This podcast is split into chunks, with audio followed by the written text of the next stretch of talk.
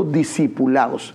Esta es la parte que yo traté, porque recuérdense que el Señor llamó a sus discípulos y escogió. Entonces llamó a sus discípulos y escogió. Y los apóstoles cuando tuvieron problemas con el primer problema de la iglesia primitiva, dentro de los discípulos escogieron a los que iban a servir. O sea que podemos ver que el discipulado no de la congregación, no de se saca a los que sirven, no, no, no, es del discipulado.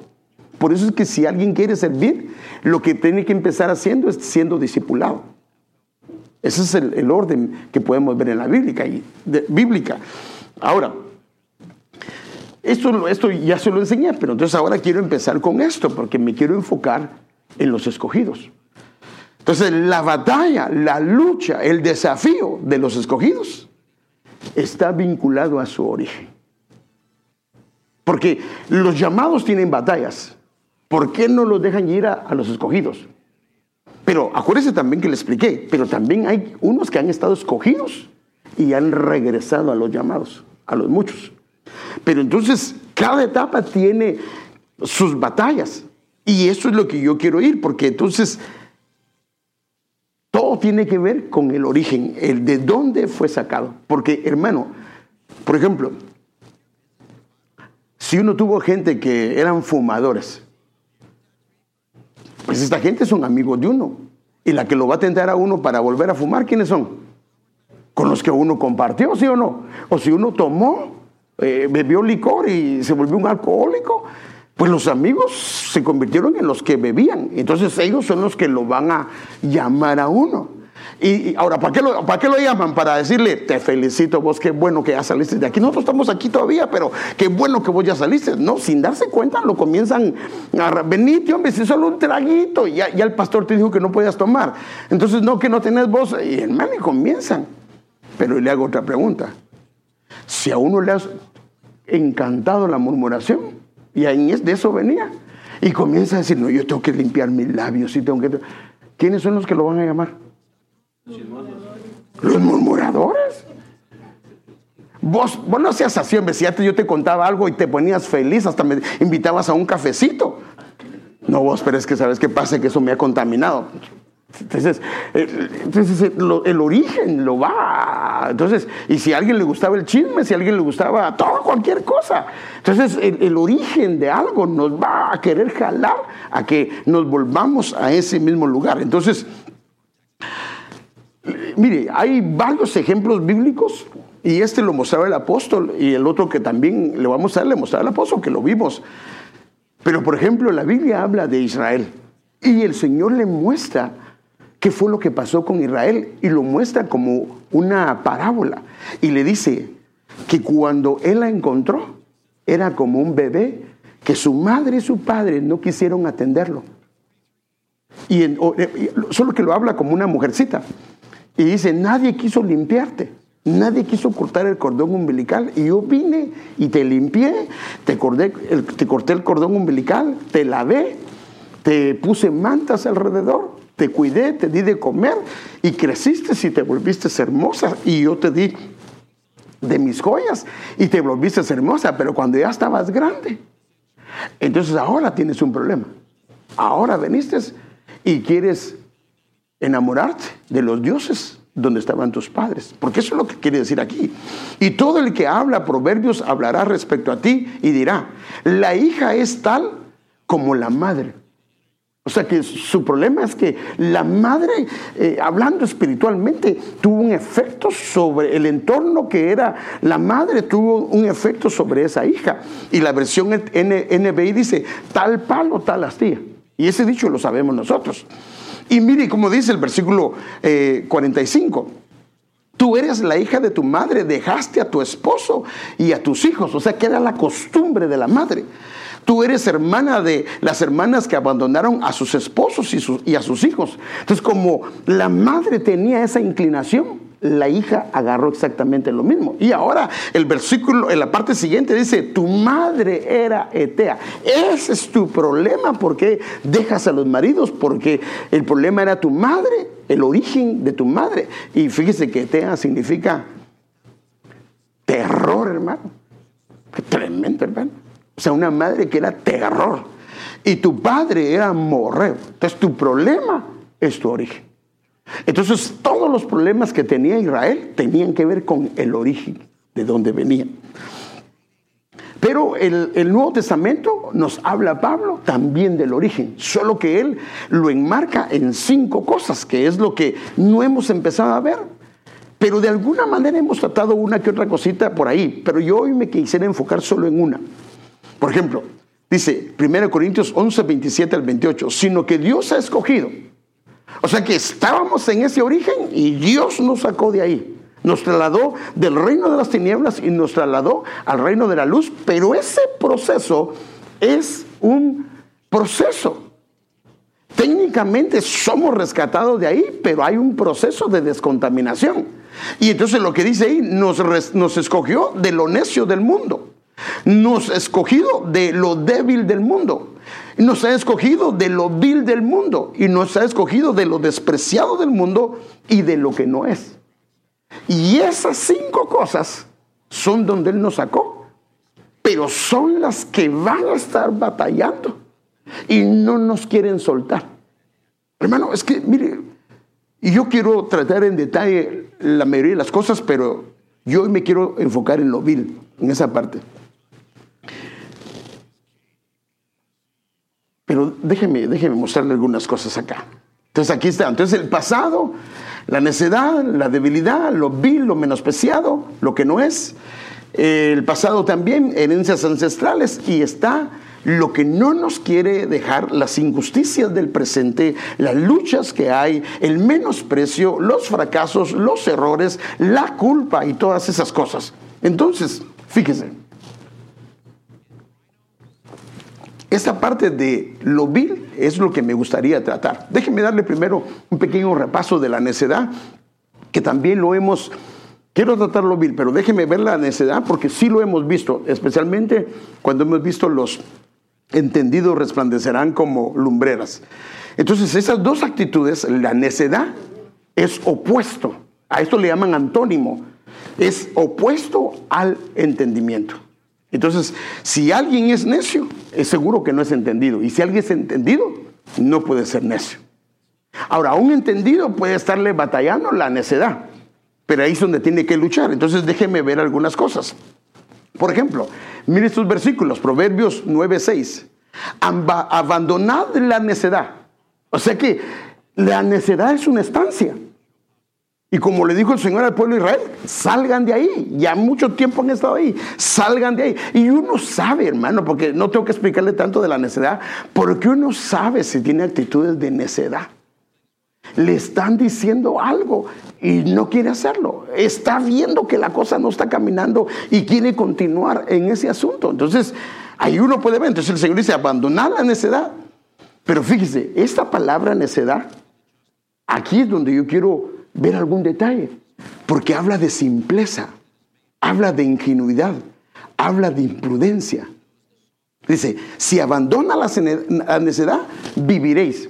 Y si no la abandona, por espejo, ¿qué podríamos decir? Hermano, va a morir. Si la abandona, va a vivir. Si no la abandona, va a morir. Ahora, mire qué tremendo es esto. Pero lo que a mí me impresionó, y por eso es que yo quise ver más esto, es que la necedad tiene que ver con simpleza, pero tiene que ver con ignorancia. Tiene que ver con ingenuidad. Y la ingenuidad está bien hasta cierto punto, pero me recuerdo un día que el apóstol me llamó la atención, hermano, el apóstol Luis. Y me dijo, no peques de ingenuidad. O sea, me dijo, no te pases, no te pases. Entonces, y andad por el camino del entendimiento. Entonces, ¿qué pasa con la necedad? Eso ya lo vimos. El camino de la necedad nos aleja del Señor. Y el camino de la sabiduría o del entendimiento nos acerca a Él. Esto está muy claro y lo hemos visto. Y por eso le digo, solo estoy viendo algunos detalles de esto. Ah, perdón. Entonces, desde la perspectiva bíblica, y aquí es donde yo quiero llevarlo para ver ese punto lancear, ¿de dónde surge y viene la necedad? Ahora, fíjese, pues, bueno, primero que nada, Fíjese que la Biblia habla de la necedad como una conducta, pero también la necedad, el Señor la hace ver como que fuera un espíritu inmundo. Déjeme darle un, ejemplo. Dice que la, necedad se alejará del muchacho cuando le dan vara. Se apartará de él. Ahora, ¿cómo se aparta la necedad? Entonces solo se puede entender que puede ser un espíritu de necedad. Y la, y la, vara lo va a alejar. Entonces, de niño, esto es una de las cosas que hay que hacer. Pero donde surge la necedad, déjenme mostrarle este versículo. Los simples, los ingenuos, los ignorantes, heredan la necedad. Ahora fíjese pues, qué tremendo es esto.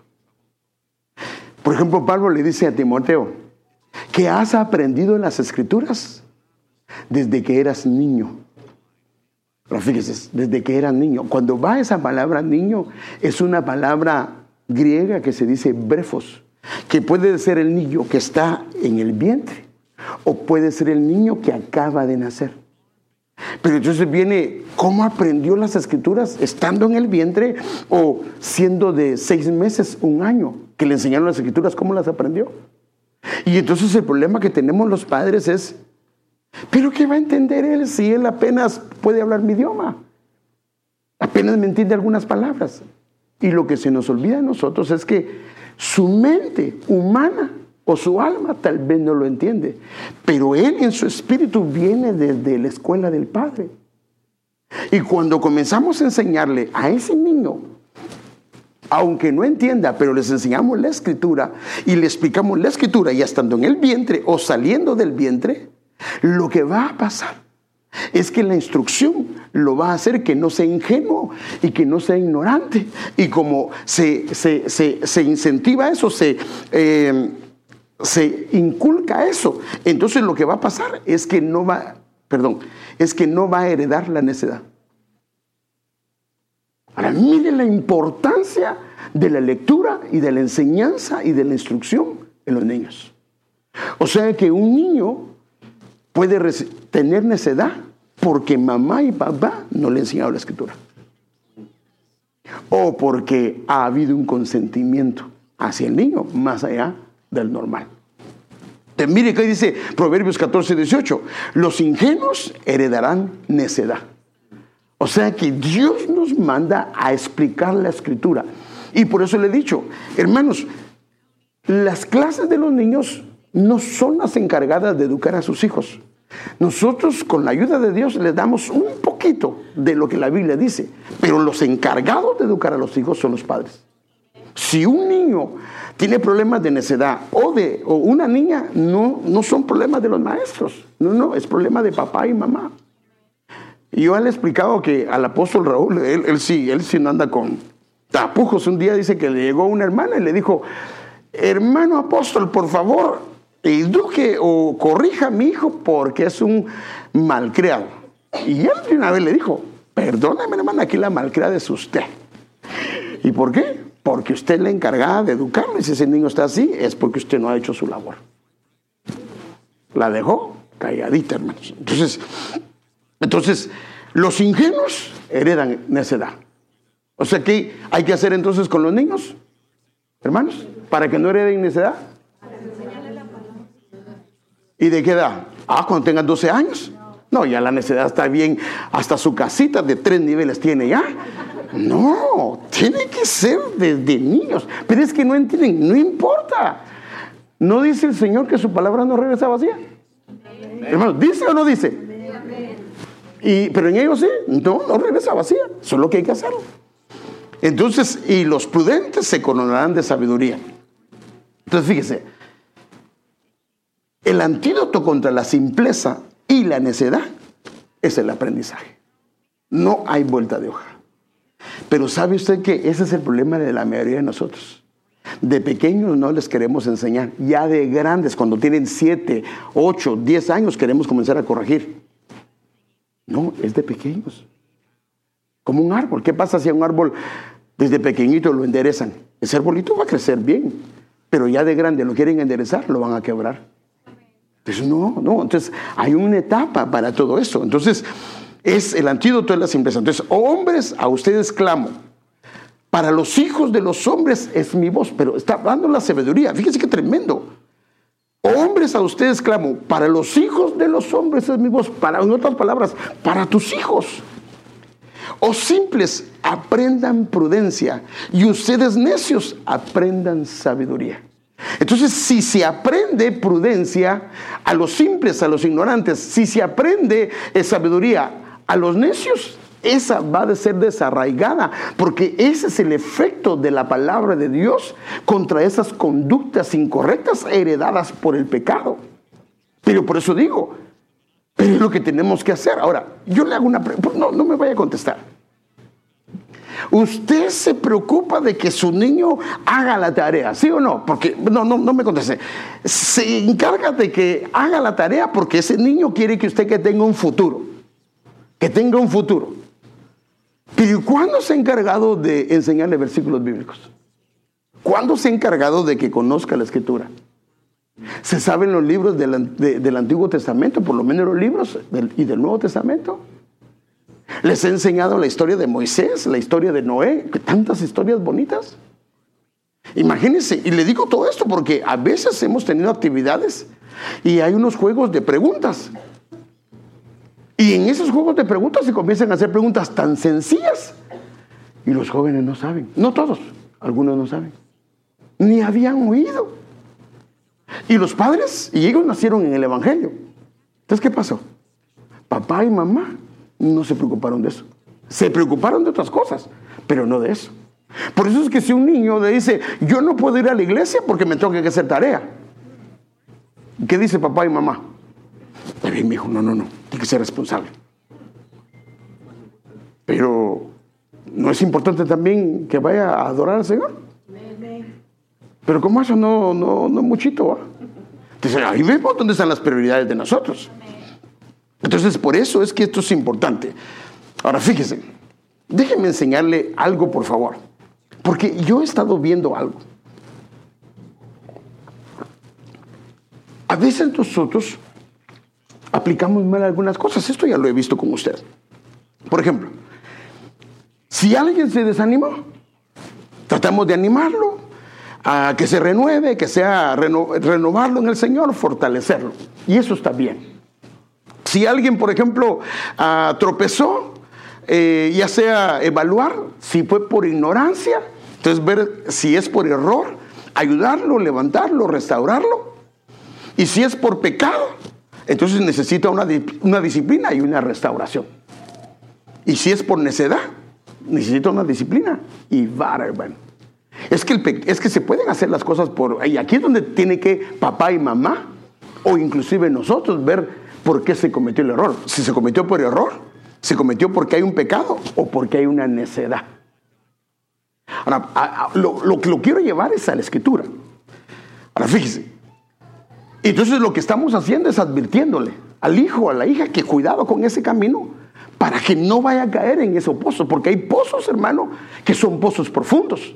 Y le estamos advirtiendo y, debemos de advertir a los hijos que no caigan en ese pozo, porque hermanos estamos viviendo en un tiempo y en un sistema donde nosotros los padres deberíamos de saber qué le están enseñando a los hijos.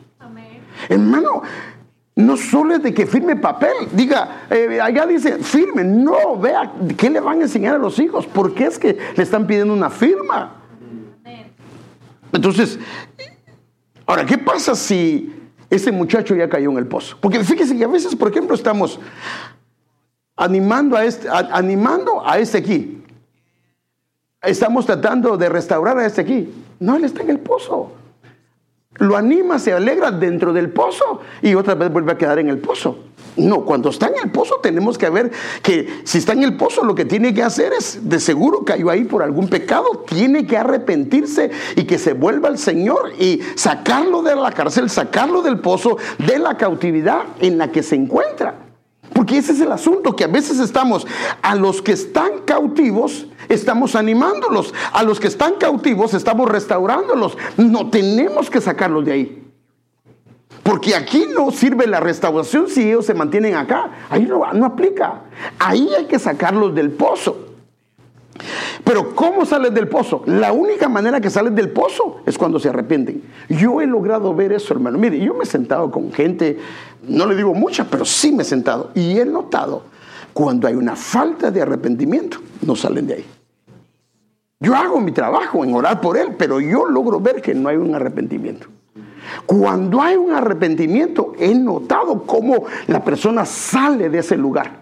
Y entonces cuando sale ya de ese lugar, entonces ahora sí empieza un proceso de restauración. Porque no podemos restaurarlo acá, aquí hay que sacarlo del pozo. Es donde se debe de restaurar a él, es cuando ya se ha sacado del pozo.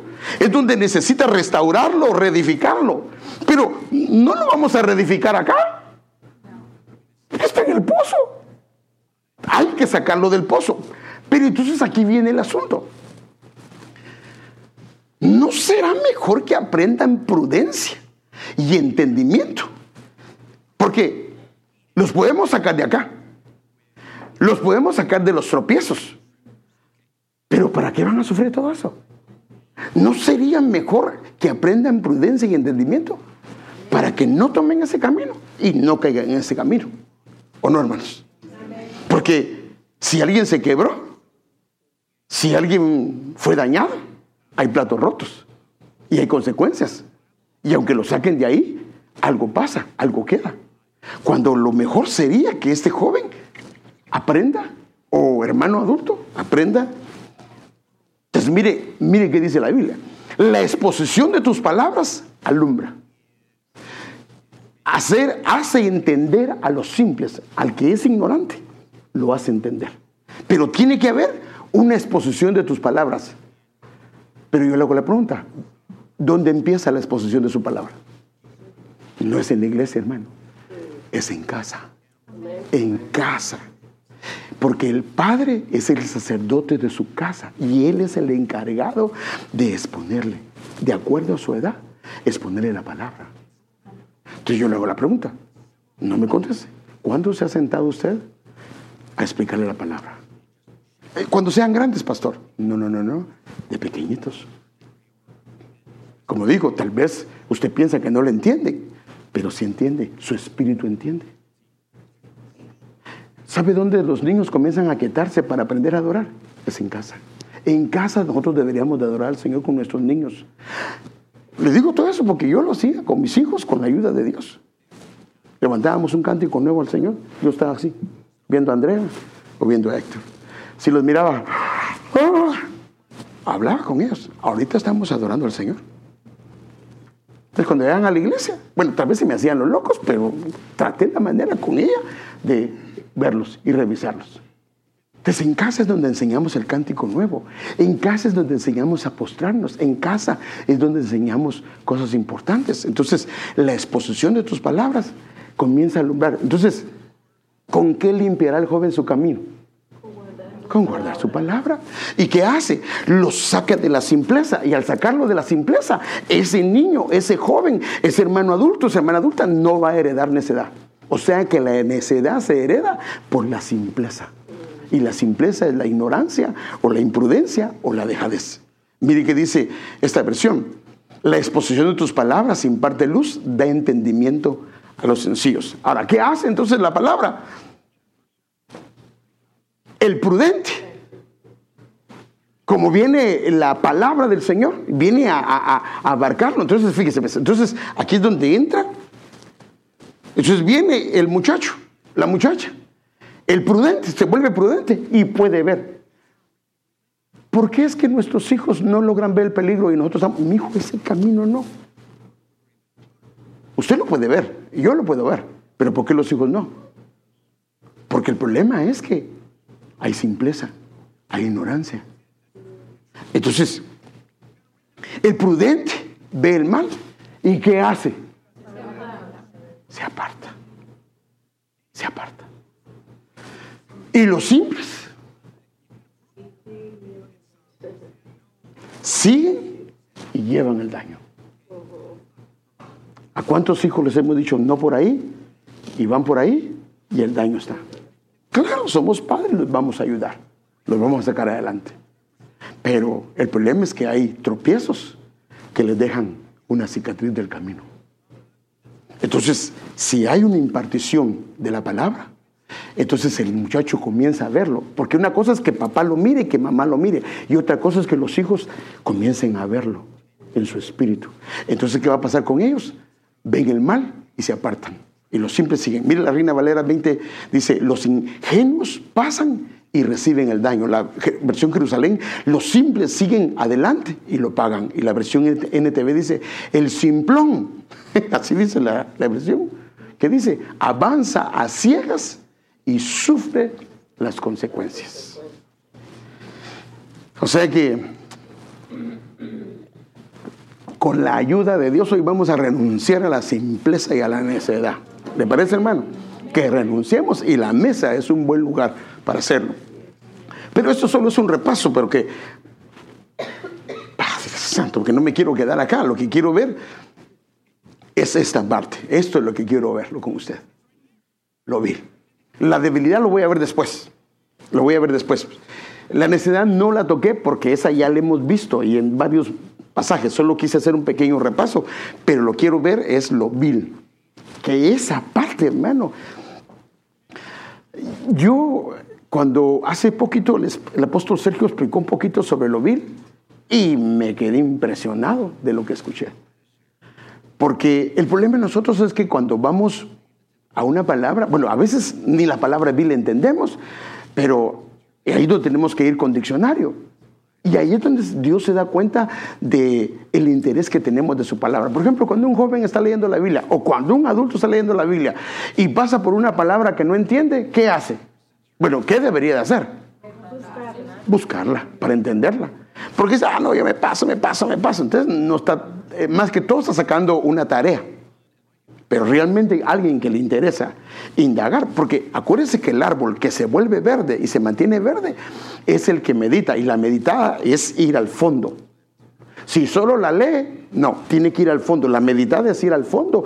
Y cuando comienza a ir al fondo, entonces su vida espiritual comienza a tomar de las aguas, ya no solo de las que descienden del cielo, sino de las aguas que están en lo profundo. Y entonces ese árbol, la Biblia dice que se mantendrá verde, verde, y todo lo que hace va a prosperar. Entonces, déjeme ver esto, lo necio, perdón, lo vil. Dice, también Dios ha escogido lo vil. Y esta palabra vil es una palabra griega que es agnes, no agné.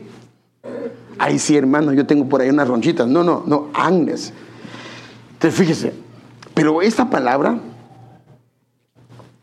es impresionante porque acuérdese que todo nuestro idioma desciende de estos idiomas originales, porque son muy antiguos. Entonces, esta palabra tiene aquí lo que puede ver una palabra A y genes. Y genes es genética. Y la A en el idioma griego es sin. En otras palabras, lo que quiere decir es sin genética. Y la genética es la identidad. O sea que la palabra bi es alguien sin identidad. ¿Por qué alguien se tatúa? Porque alguien comienza a hacer y caminar en cosas incorrectas por falta de identidad. Cuando él sabe quién es, cuando ella sabe quién es, no quiere caminar porque no sabe que no es para eso. Él tiene un plan, él tiene un propósito, o ella tiene un plan, un propósito. Entonces, mire, aquí está la palabra. La palabra griega es la palabra Agnes, pero lo impresionante es que solo aparece una sola vez en todo el Antiguo Testamento y aquí está la palabra A, sin y genes, genética. Ahora, mírenmelo, cuando comienza a ver esta palabra, a uno lo impresiona. Y esto, esto fue lo que a mí me impresionó cuando el apóstol comenzó a hablar de esa palabra.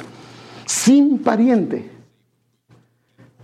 ¿Se recuerda qué hizo Ruth cuando se fue a recostar a, a los pies de vos? Tú eres el pariente más cercano y vos para nosotros es Cristo. Entonces tenemos que meternos bajo la cobertura de vos, nuestro voz celestial, porque Él es el que nos dio y nos va a dar identidad. Y al darnos identidad, ahora, ¿qué es que eso tremendo, hermano? Al agarrar el apellido de vos, Ruth se convirtió en su esposa y sus hijos heredan lo que tiene vos. Eso es lo tremendo, por eso se hizo pobre para enriquecernos a nosotros, pero ¿cómo nos va a enriquecer? Es cuando nosotros agarramos la identidad de Él.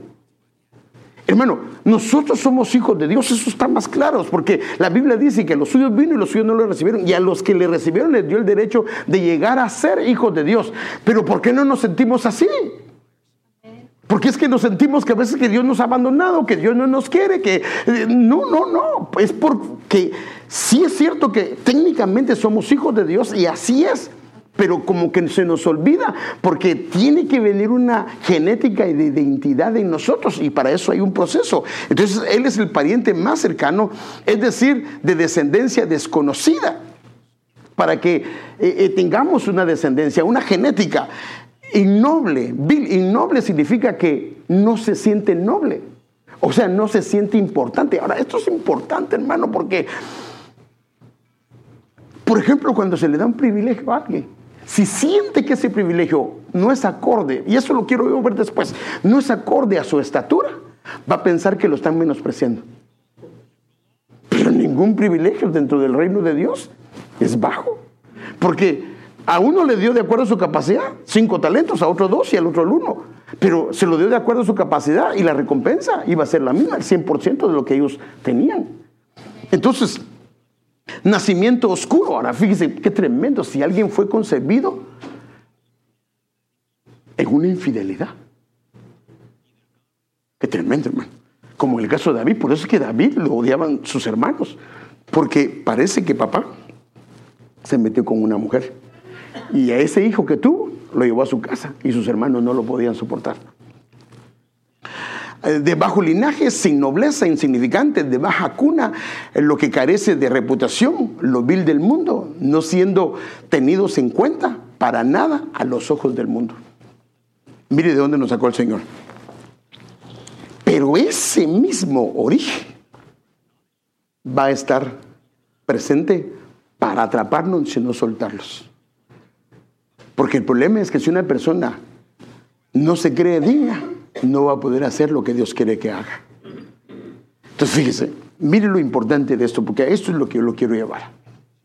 Para los escogidos, el peligro implícito de no cortar con ese origen, la parte vil, o sea, sin genética, es que de alguna manera se pueden quedar fuera de lo que Dios tiene para ellos. Hermano, quiero que por favor me ayude con esto. Ah, hermano, yo no puedo yo nunca he sido bueno para esto, no soy importante. Eh, y máxime si no lo han tomado en cuenta. Porque es que eso tenemos que tener cuidado también nosotros los padres, hermano. A veces comenzamos a usar a un hijo o a una hija como trofeito. Porque este hijo o esta hija es muy bueno en la escuela, es muy bueno en esto. Y comenzamos a usarlo como trofeo, como trofeo, como trofeo. Y, los demás están observando. Y yo me he quedado impresionado. Se lo digo delante de Dios, y, y se lo digo delante de Dios. A varios he ministrado, porque estando en casa se sintieron menospreciados. Especialmente cuando son segundos. Porque a veces papá se enfoca o en el primero, le dieron todos los regalos al primero, a la primera, o el último por ser más pequeño, y los de en medio quedan volando.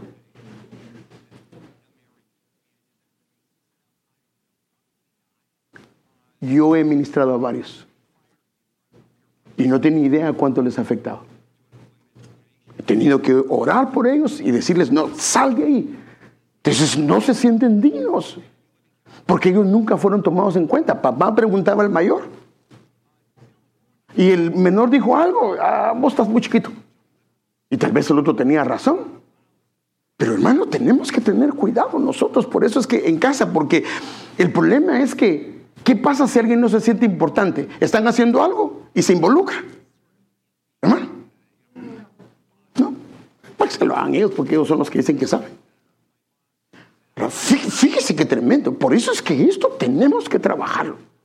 Y si esto está en nosotros, hay que desarraigarlo porque nosotros tenemos un llamado para ser reyes y sacerdotes. Amén, hermanos. Reyes y sacerdotes. Todos. El problema es que nosotros, hermanos amados, a veces hemos cometido como padres errores. Y le hablo de patriarcas, porque Jacob se enfocó su amor en José. ¿Y qué pasó con los demás? Los abandonó. Y por eso digo, y cuando hay alguien que es muy talentoso en algo, entonces eh, hablamos de él o hablamos de ella y miren este hijo, esta hija.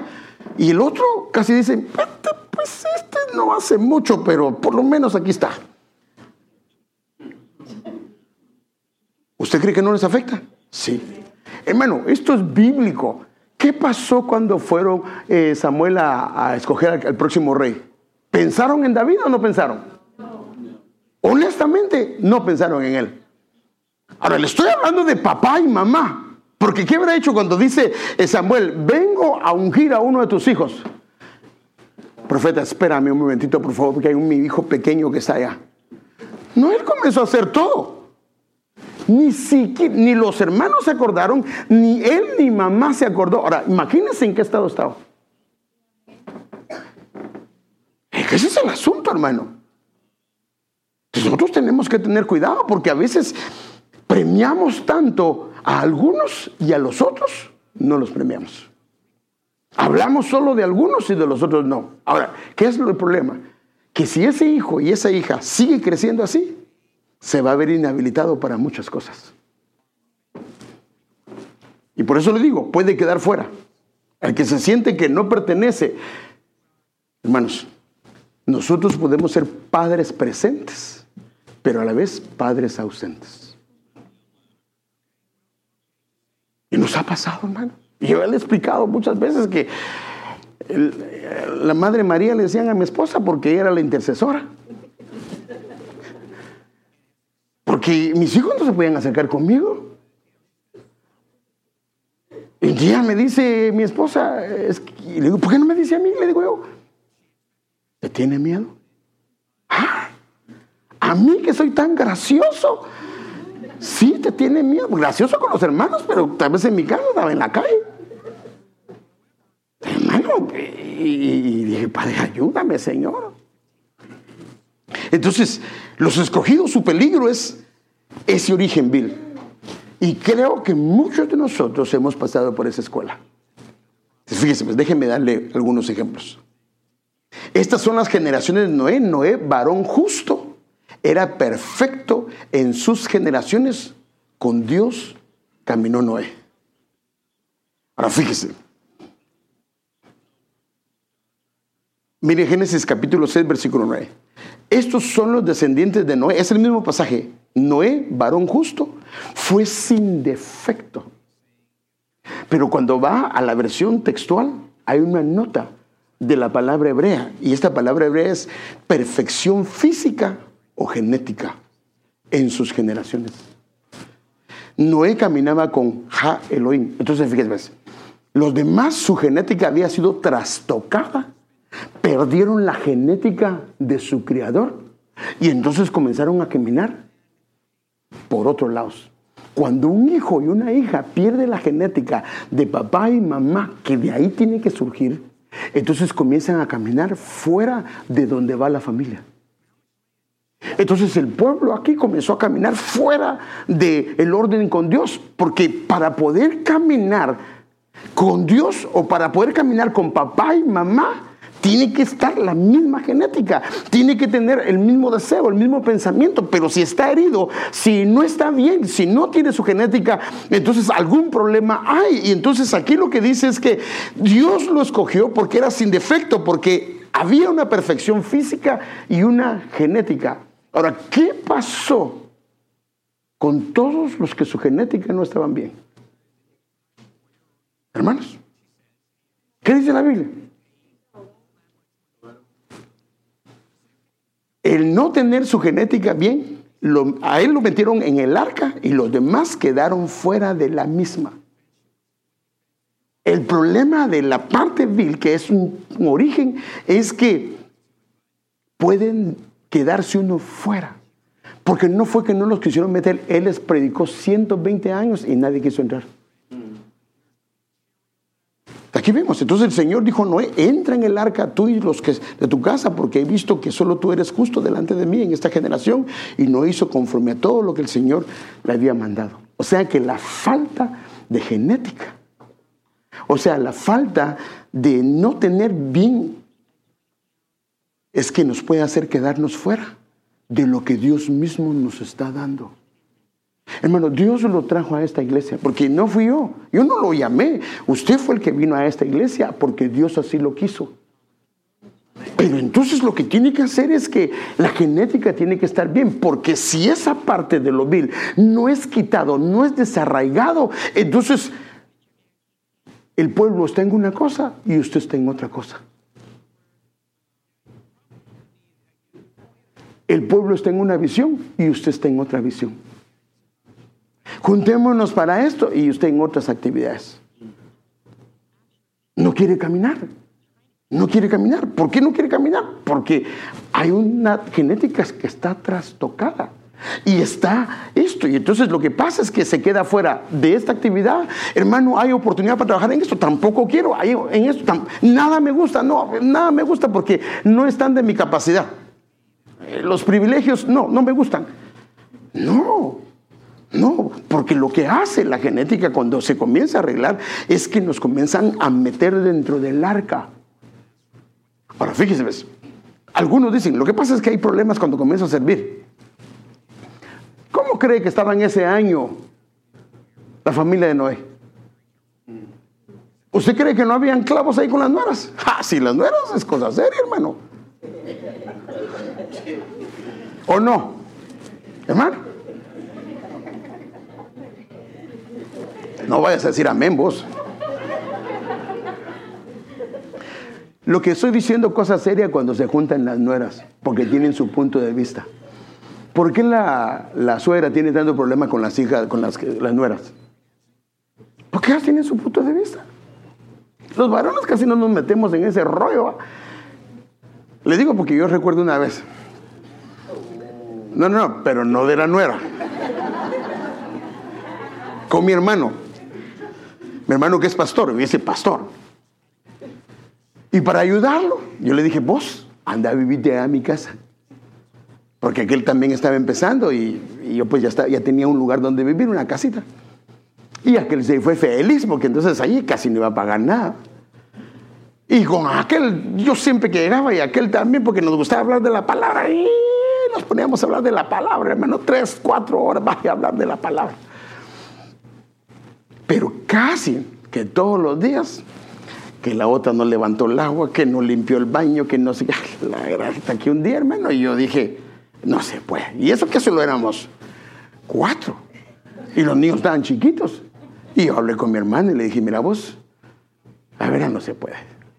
Aquella tiene su forma de ser y la mía también. ¿Y sabes qué? Como yo era el que rentaba ahí, vas a tener que salir. No pudimos, no pudimos estar juntos. Y qué bendición era estar juntos pero no pudimos. Ahora fíjense, y eso no eran dos.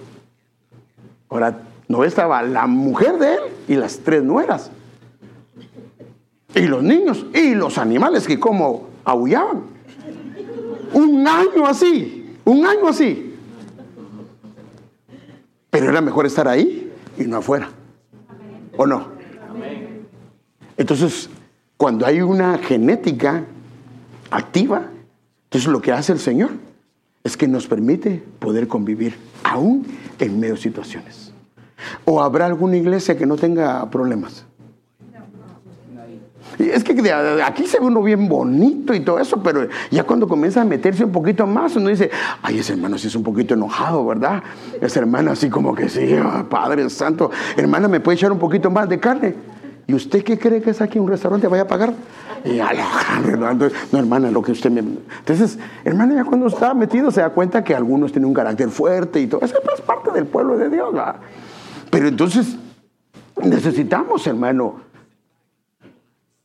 arreglar esa parte de lo vil, de no tener genética, de no tener nobleza, que es lo que a veces nos impide, porque puede dejarnos fuera de actividades importantes. Hermano, ¿por qué no nos ayuda en esto? Ah, no, hermano, es que yo no creo que pueda aparecer. Ya lo probó. Ya estuvo ahí. Para seguir adelante tenemos que dejar atrás lo que se debe quedar atrás. ¿O no, hermanos? Porque de ahí nos sacó. Y ya no estamos ahí, pero esto está tratando de jalarnos para que continuemos ahí. Entonces, fíjese, mire pues, Y esto es una figura de Israel. A Israel lo sacaron de Ramsés, de Ramsés. Hubo tres jornadas que aparecen en Números, capítulo 33 del versículo 7, que eran tres días de camino. Llegaron al Mar Rojo. Fíjese sus jornadas, pero no pueden ir a la siguiente mientras no dejen atrás la otra. Primero pasaron por las aguas saladas y esto pasaron bajo la vara de Aarón, de Moisés. Luego tres días de camino desde el Mar Rojo para Mara. Pero aquí las aguas estaban amargas, hermano. Ahora, ¿qué pasa? Para poder llegar al siguiente, a Elim, tienen que dejar Mara. Si no dejan las aguas amargas, si no dice ya no más aquí. Y yo le he contado a usted varias veces. A nosotros nos ascendieron a otro lugar, nos sacaron de una iglesia. Nos sacaron, nos echaron de la iglesia. Esa es la palabra. Por X oye, oye cosa. Y yo ya hacía tiempo que le venía diciendo a mi esposa, necesitamos irnos. Yo siento que es el tiempo, pero como uno a veces no quiere aprender, ¿verdad? Y entonces, bueno, al fin nos sacaron, hermano, y del lado de mi esposa y Andrea, chi, chi, chi, chi, porque 17 años en una iglesia, usted sabe lo que es ese tiempo. Hay amistad, porque hay amigos, hay una cantidad de cosas que están ahí. Y ahí vamos, tres meses así. Y siempre salía el tema de por qué pasó esto, que fue injusto aquí, fue injusto allá, lo que usted quiera. Pero el problema es que cuando uno no sale de ese lugar, estás dando vuelta al mismo lugar, al mismo lugar, al mismo lugar. Y si pasan años dando vueltas al mismo lugar, no sales de ahí y no puedes crecer, aunque estés en otra congregación, no puedes crecer. Hasta que mi hija un día, no yo ni mi esposa, fue ella la que dijo, ya no está bien que estemos hablando esto. Como que me cayó el 20, hermano. Tiene razón. Porque hablábamos de fútbol y salía la situación esta. Entonces es como que estás sanando algo y le vuelves a rascar otra vez la misma situación. Y entonces a empezar de nuevo. Es que ese es el problema, que no logra salir uno de eso. Entonces tiene que proponerse y a causa de eso dije yo a mi esposa y me dijo, no, no, no, aquí para los comentarios de esto injusto, justo, lo que sea, Dios va, Él va a dar cuentas o van a dar cuentas delante del Señor. Pero estas aguas amargas las tenemos que dejar acá. Y le agradezco al Señor, porque ese fue el inicio para que yo me viniera para esta ciudad. Mire, ¿qué pasa si me quedo en esa amargura? ¿Qué pasa si me quedo en esas aguas amargas? ¿Usted cree que estuviera pastoreando? No. No, no estuviera pastoreando. Amargado estuviera en algún lugar ayudando. Sí, y ese es el problema, que ayudando amargado a algún otro pastor, porque trataba de ayudar a los pastores, pero estaba amargado. No, entonces no podemos, hermano, no podemos llegar al lugar de 12 fuentes y 70 palmeras, aguas dulces, si no abandonamos las aguas amargas. Hermano, ¿habrá alguien que no le han hecho en alguna injusticia? No. Todos, y también, hermano, a veces nosotros hemos estado metidos en alguna injusticia. Hermano, tenemos que ser honestos, hermano. A veces tal vez no hemos matado la vaca, pero le hemos agarrado la pata. O nos hemos comido la carne, porque como está la cosa y nos comimos esa carne. Entonces, hermanos amados, más de alguna nos han hecho injusticia, pero o se sigue rascando las mismas heridas. Nunca, va a, no va a salir. Entonces tenemos que dejar eso. Entonces no hay manera de llegar a Elim mientras no abandonemos. Por eso Pablo dijo, una cosa hago. Dice, extendiéndome adelante. ¿Y qué dice con lo de atrás? Y dejando atrás todo lo que quedó atrás. Porque lo de atrás es para aprender. Pero si comenzamos a vivir en el pasado, eso nos va a afectar mucho porque vamos a estar dando vueltas al mismo lugar, al mismo lugar. ¿Sabe qué es el problema? Que cuando eso pasa, aún lo bueno lo comencemos a mirar malo. No, hermanos, tenemos que renunciar. El Señor tiene un plan hermoso para nosotros, y, pero esa, esa parte vil, hermano, sin genética, sin nobleza, nos sentimos rechazados, nos sentimos que no nos toman en cuenta. Eso no viene de Dios, hermano. Entonces eso es lo que el Señor quiere. Entonces, para llegar a Mara debemos de dejar el lugar de amargura, las aguas amargas. Y aquí lo puede ver. Y, ahora, fíjese cómo lo dejaron. No, no, no fue que yo me propongo. No, no, no, no, no, no. Él se debe de meter. Porque cuando llegaron las aguas amargas, lo que hicieron es que Dios mostró un árbol.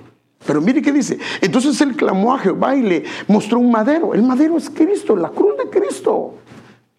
Cuando uno entiende que Él sufrió por nosotros, que lo que nosotros sufrimos de algún hermano, de alguna hermana, no se compara a lo que nosotros le hicimos a Él.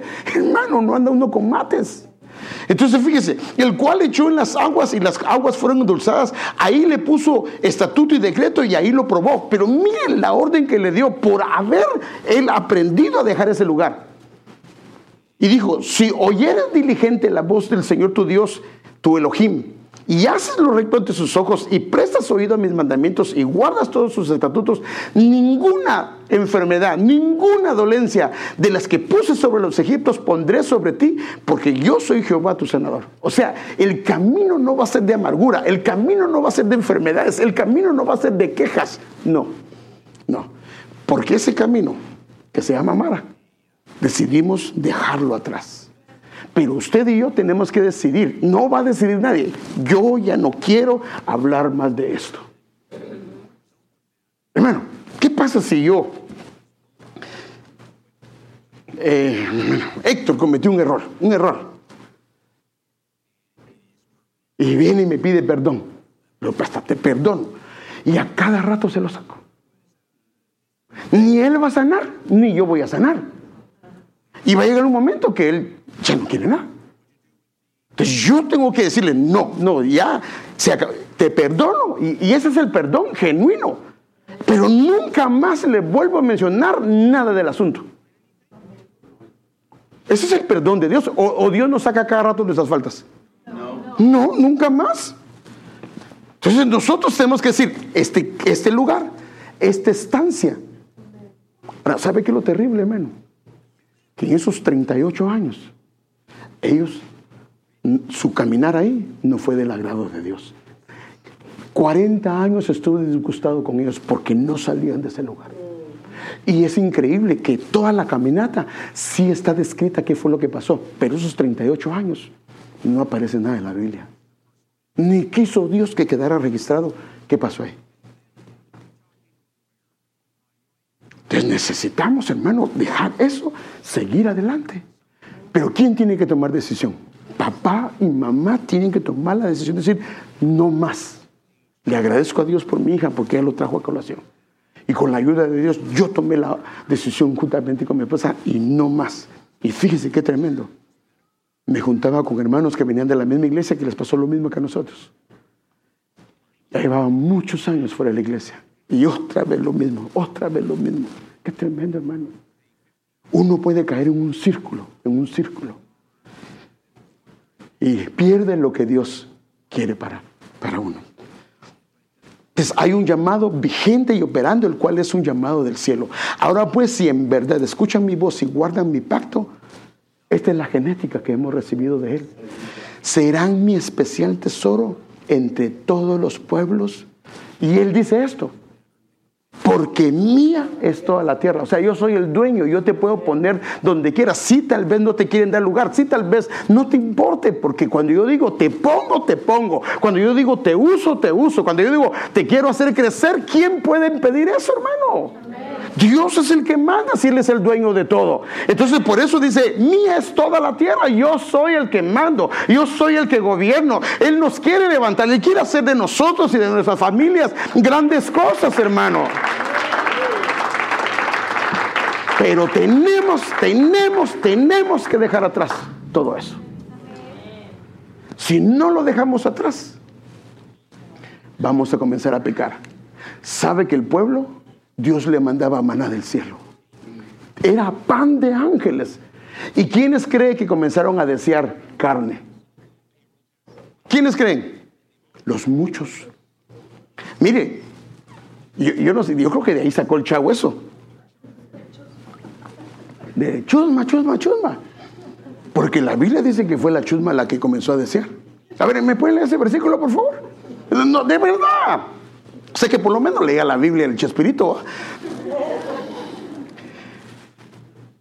Pero así dice la Biblia, que ellos fue los que comenzaron a desear. El no salir de los llamados. ¿Lo tienes? ¿Quién lo tiene? ¿Quién lo tiene? Aleluya. Ahí está. Números 11, 4. Dice, y la chusma de Egipto venía en medio del, pueblo, se dejó llevar de una codicia vehemente. Bueno, la versión, voy a leer otra. No, pero eso es lo que dice chusma. y también los hijos de Israel tornaron y lloraron diciendo, ¿qué nos dará a comer? ¿Quién nos dará a comer carne? La chusma de Egipto. La chusma de Egipto. Ni siquiera le llamó pueblo. Mire qué tremendo, hermano. Porque eres pueblo santo para el Señor. Y el Señor te ha escogido para que le seas un pueblo de su exclusiva posesión, hermano. Ese es el llamado que tenemos. Un pueblo de su exclusiva posesión de entre todos los pueblos que están sobre la superficie de la tierra. Él nos ha salvado y nos ha llamado con un llamamiento santo, no según nuestras obras, sino según su propósito y según la gracia que nos fue dada en Cristo Jesús desde la eternidad este llamado sigue vigente.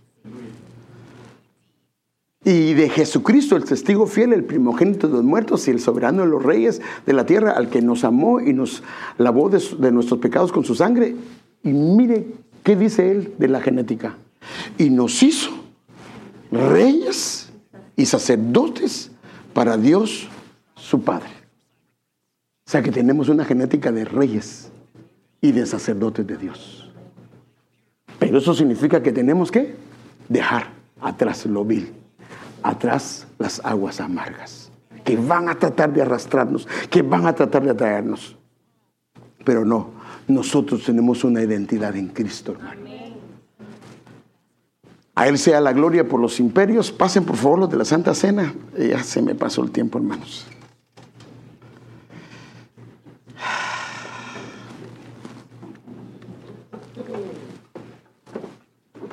¿Qué es lo que comemos en la Santa Cena?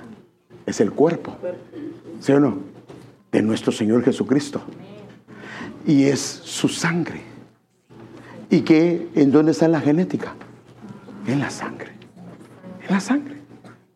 Sabemos como quien dice, si has perdido quién eres, si te has desviado de quién eres, en la Santa Cena nos da la oportunidad de retomar el llamado, el origen, el para qué fuimos llamados.